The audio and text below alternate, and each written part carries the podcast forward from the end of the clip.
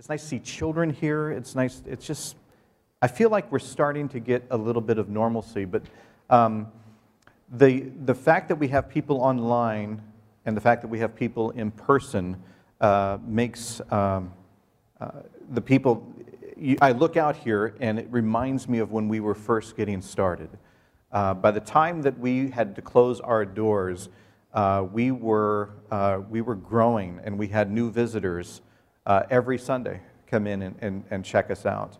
now we don't know, with, with online stuff, it's hard to tell who's checking you out and who's, you know, visiting, but uh, it, it's, a, it's a strange time to start a church, to get into that groove and then have the pandemic put the, the kibosh on it. And I've been thinking a lot about this the last uh, couple weeks, especially as we're reaching, uh, as we re- reach the, the year anniversary of being, having to close our doors, uh, of trying to, to get things uh, flowing again as we've, we've been starting to take reservations again.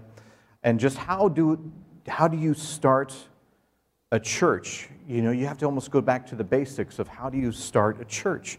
Uh, you can't have, you know, the, the, the big to-dos anymore. You can't have the big social gatherings right now. And so how do you start a church? Um, this is Palm Sunday.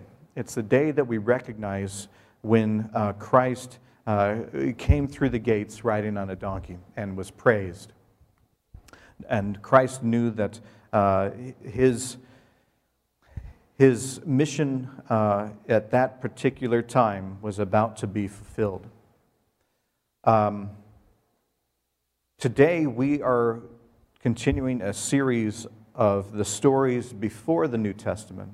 So, I want to talk about another person's adventure into uh, entering a new area and what that was like for them. And I want to talk about uh, how that coincides with how that influences me as a pastor on starting a church. Uh, we've been talking about uh, Moses, and if, you, if, if, you're just joining us today, uh, you can go back to our YouTube page, and they're, they're actually marked like Moses 1, Moses 2, Moses 3, something like that. I'm not sure exactly which one this is now. Um, but a little, I want to catch up a little bit. Moses was born into a time where just by being born, he faced uh, persecution, he faced ridicule, uh, and he faced a lot of prejudiceness just for who he is. He was born at a time in Egypt where the, uh, the Hebrew population, which is what Moses was, uh, was growing and it was thriving. And it was a, a, a group of people that uh, meant no harm to anybody. They uh, were not a threat to anybody. Uh, they were a people that were just growing. A population of very faithful people that were growing. And that scared the leader of Egypt so much that what he wanted to do is he wanted to oppress them, he wanted to keep them at bay, he wanted to keep them in Egypt so that he could use them for slavery, for harsh labor, uh, for the jobs that nobody else wanted to do. But he didn't want them to grow so much that they would be uh, an equal in the population of the people in Egypt. Uh, why, I don't know why equality scares us so much uh, why that is such a threat even today, where people uh, are threatened by certain populations or certain people amassing enough to where they are equal. Uh, it's, it's baffling to me. But it was so uh, scary to the Pharaoh of Egypt that what he wanted to do is he set out a law that anybody that was born a male, the minute that they were born, they had to be put to death. That was his way of controlling the population. It wasn't uh, anything for the Pharaoh to kill male children. We, we have a male child right over there. And I just want us to pause and think about this. He's, he's, is he crawling? Oh, it's wonderful. I love seeing children here again. And uh, does that child over there crawling around, does that seem like a threat to any of you? I, I really pray it doesn't. But that is what was a threat to the Pharaoh of Egypt at the time. I, I want us to pause there and just think about that. We gloss over stories so often, and especially in some of the scriptures, we gloss over it so often. I really want us to pause there and think about what it was like to be a person of the Hebrew culture, trying to start a family, trying to just get on in their day in that time. You were once appreciated in that community, and now you are hated so much that the only value that you have is manual labor. There are people that uh, are around you. Uh, if you were an Egyptian, you could, you could beat and kill a Hebrew slave uh, with, no, with facing no, no persecution. This is your life at any time, uh, no matter where you went. You had to watch your step, you had to watch your way. You were constantly reminded that you were less than. And the biggest threat that you had was that you were thriving as a population. That's, the, that's what Moses was born into. And Moses was born male, and what happened was is that his mother, fearing the worst, hid Moses. And as we've talked about in our previous times, the daughter of the Pharaoh saw the baby and took him in as her own because she had compassion. In this strange story of black and white, and again, we continually try to, when it comes to the stories here, we try to have a villain and we try to have a hero. And the, if anything that the Old Testament te- teaches us, and the New Testament, that is that there is a tremendous amount of gray in our world, and there continues to be this day. We cannot define things or people black and white. There are uh, people within where we think that are supposed to be our enemies that are actually our friends. The, the question is do we take the time to get to know people as individuals and to get to know people and listen to them, to learn whether or not they are a threat to you or not? We have here in the, in the play, we have the, uh, the Pharaoh, which is. Uh, the villain of the piece, and he sees the entire Hebrew community as a threat. He's never gotten to know them, he's never experienced what they are, he sees them as a threat. But we have the Pharaoh's daughter that is able to look outside the box, see a child, and have compassion on that child. Now, what we want to believe is that she takes Moses in and Moses becomes a prince of Egypt. And we've seen actual movies, I think there's one actually called Prince of Egypt, where he's raised in this Egyptian home and he's got everything that he wants and he uh, enjoys life because he has been taken out of the, the, the oppression and put into the land of, of plenty.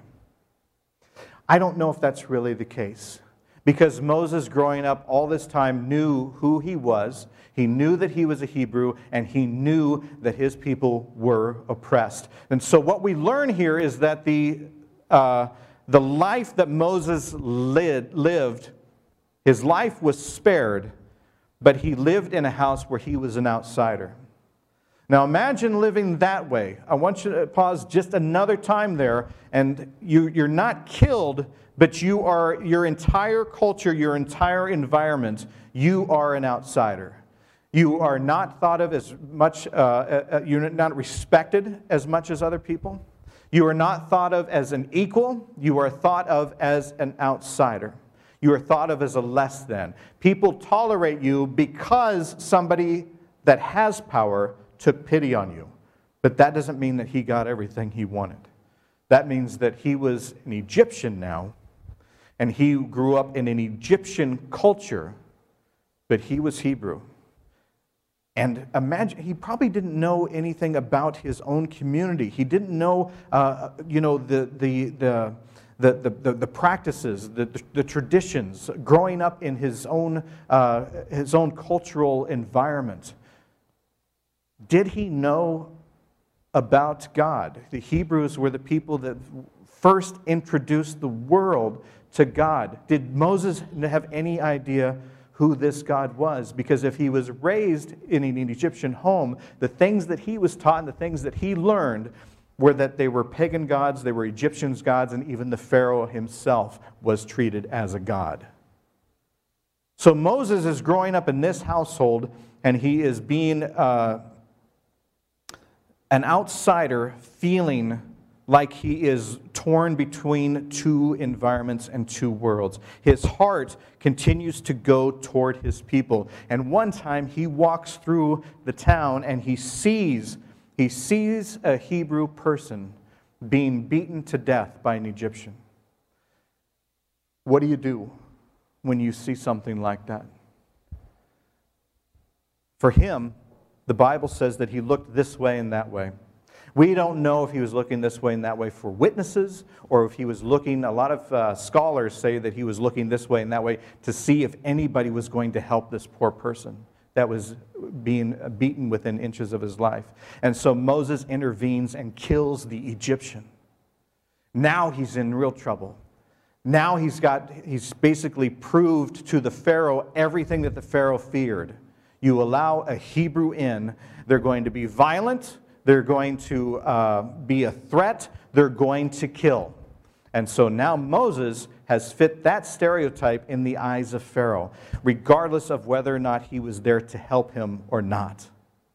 And so by doing this, the Pharaoh now very quickly, now remember, if you were an Egyptian and you killed somebody, you would be given a trial, you would given a fair shake. The Egyptians uh, had their, their own court system. But because Moses, the Hebrew, has now killed an Egyptian, the Pharaoh immediately puts out a call for his death. And Moses catches wind of this and he escapes. And where he has to go now is a place called Midian. This is a, uh, a map of the, uh, uh, Old Testament times. You've got Egypt over here, and Moses has to go to Midian. Now he is really an outsider. He's not an Egyptian anymore. He's not with his uh, Hebrew people anymore. He is on the run now. He has nowhere to turn. His life is being threatened. He has uh, got a death warrant on his own head. Imagine now, again, let's pause. How would you feel? How would you feel if you were marked a dead person from the time that you were born and you were watched to where anything that you did outside the line, even going to the aid of somebody else, fits you into a stereotype, fits you into a black and white view of yourself? They say that Moses was probably about 40 at this time. So for 40 years, this guy has felt alone, isolated, a foreigner. He has felt uh, not welcome in his own community.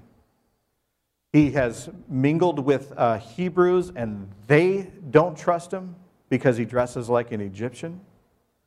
He has no welcome with the Egyptians because of his Hebrew uh, lineage and because now they want to kill him. What does this have to do with starting a new church?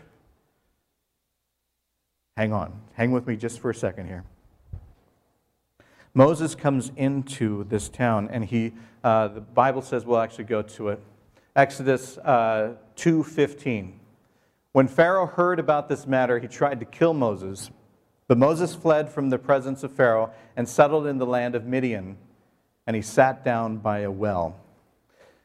Now, this is a modern image here, but this is not too far off of what it was like when Moses entered this community people that were uh, shepherding and uh, flocks and everything, and people they would build these, these wells, much like some of them are still there. And Moses found this well, and of course, he's been traveling, he's been walking, he's been trying to figure out what he's going to do with his life. He's completely lost, he's completely isolated, he feels deathly alone, he feels threatened, fearful, tired, worn out. The one thing I'm sure that he probably doesn't feel right now is joy. And everybody in this world deserves to feel joy. He stops by this well. and he sees some women come to draw water out of the well, but the shepherds, they try to shoo the women off. Uh, and in those days, women were not treated very, very kindly, so shooing them off could have been an act of violence. And Moses was able to protect them because at the time he is still dressed as an Egyptian, and everybody fears Egyptians. And so he does look different, but he's dressed as an Egyptian, and that scares the crap out of the, the shepherds, and they go hightailing it, and he's able to save the people. The women take him back to the house where they say there is a, uh, a priest a priest of Midian. Now, that's weird, isn't it? Because we don't have priests yet, do we?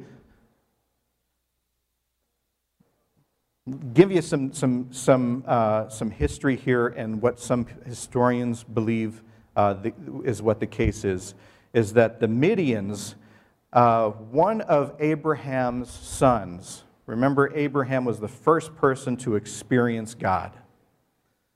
One of Abraham's sons was called Midian. And so it's believed that those are descendants, and so that they would be familiar with the God that Moses is not familiar with right now.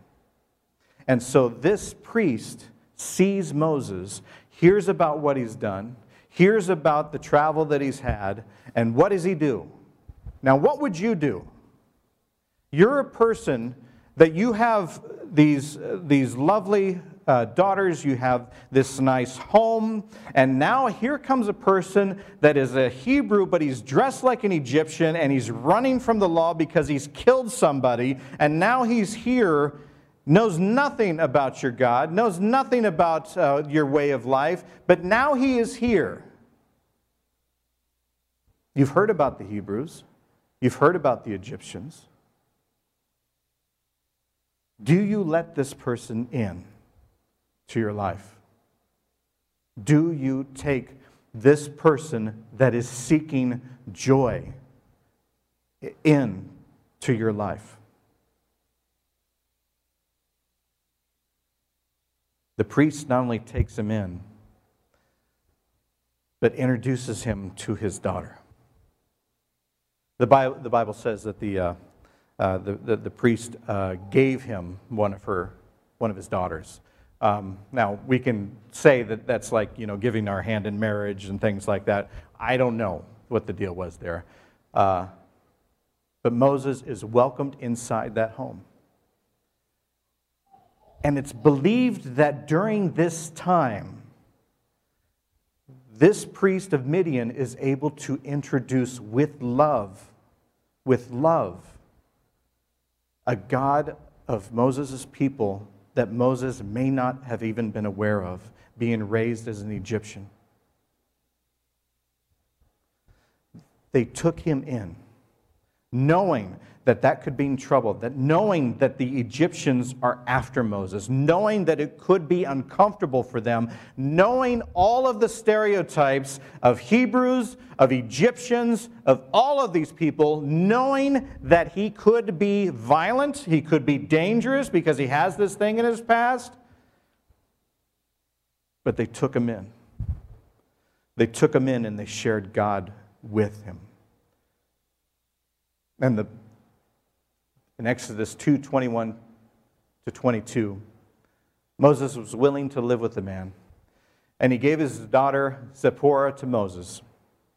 Then she gave birth to a son, and he named him Gershom, for he said, I have been a stranger in a foreign land. Moses has spent his life as an outsider. It was the priest of Midian that allowed him in.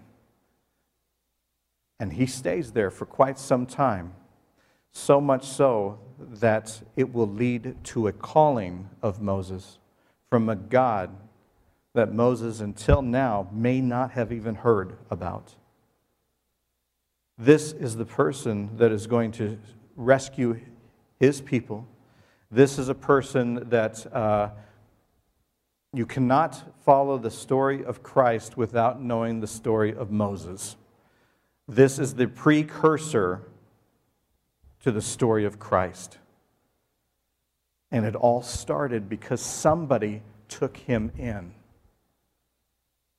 What would happen if that priest said, I don't want the headache. I, I, don't, want, uh, I don't want your type here. I definitely don't want your type marrying my daughter. And Moses had to move on. That's how we started church. That's how we learn to be Christian. When somebody is in need, when somebody is hurting, when somebody has a past and wants to learn ways that they can change that past, we let them in. We don't have to be priests to do this, but as Christians, we're called to do this. When we have people in this world that are ridiculed by the color of their skin or the nationality or the culture that they arrive from or the fact that they, they fit some other strange judgment, our job is to let them in. Our job is to let them in and teach them and share with them the God that we know the God of love.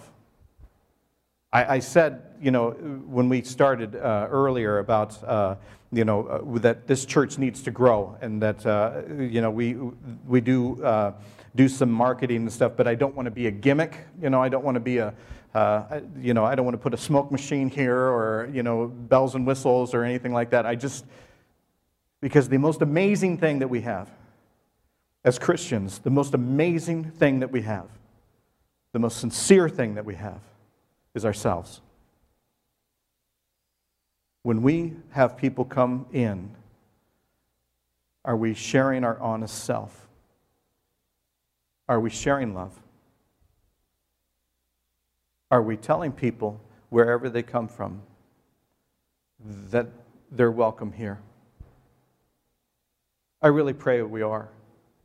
And I really pray that whoever you are, whatever trials you're going through, that you can find rest here.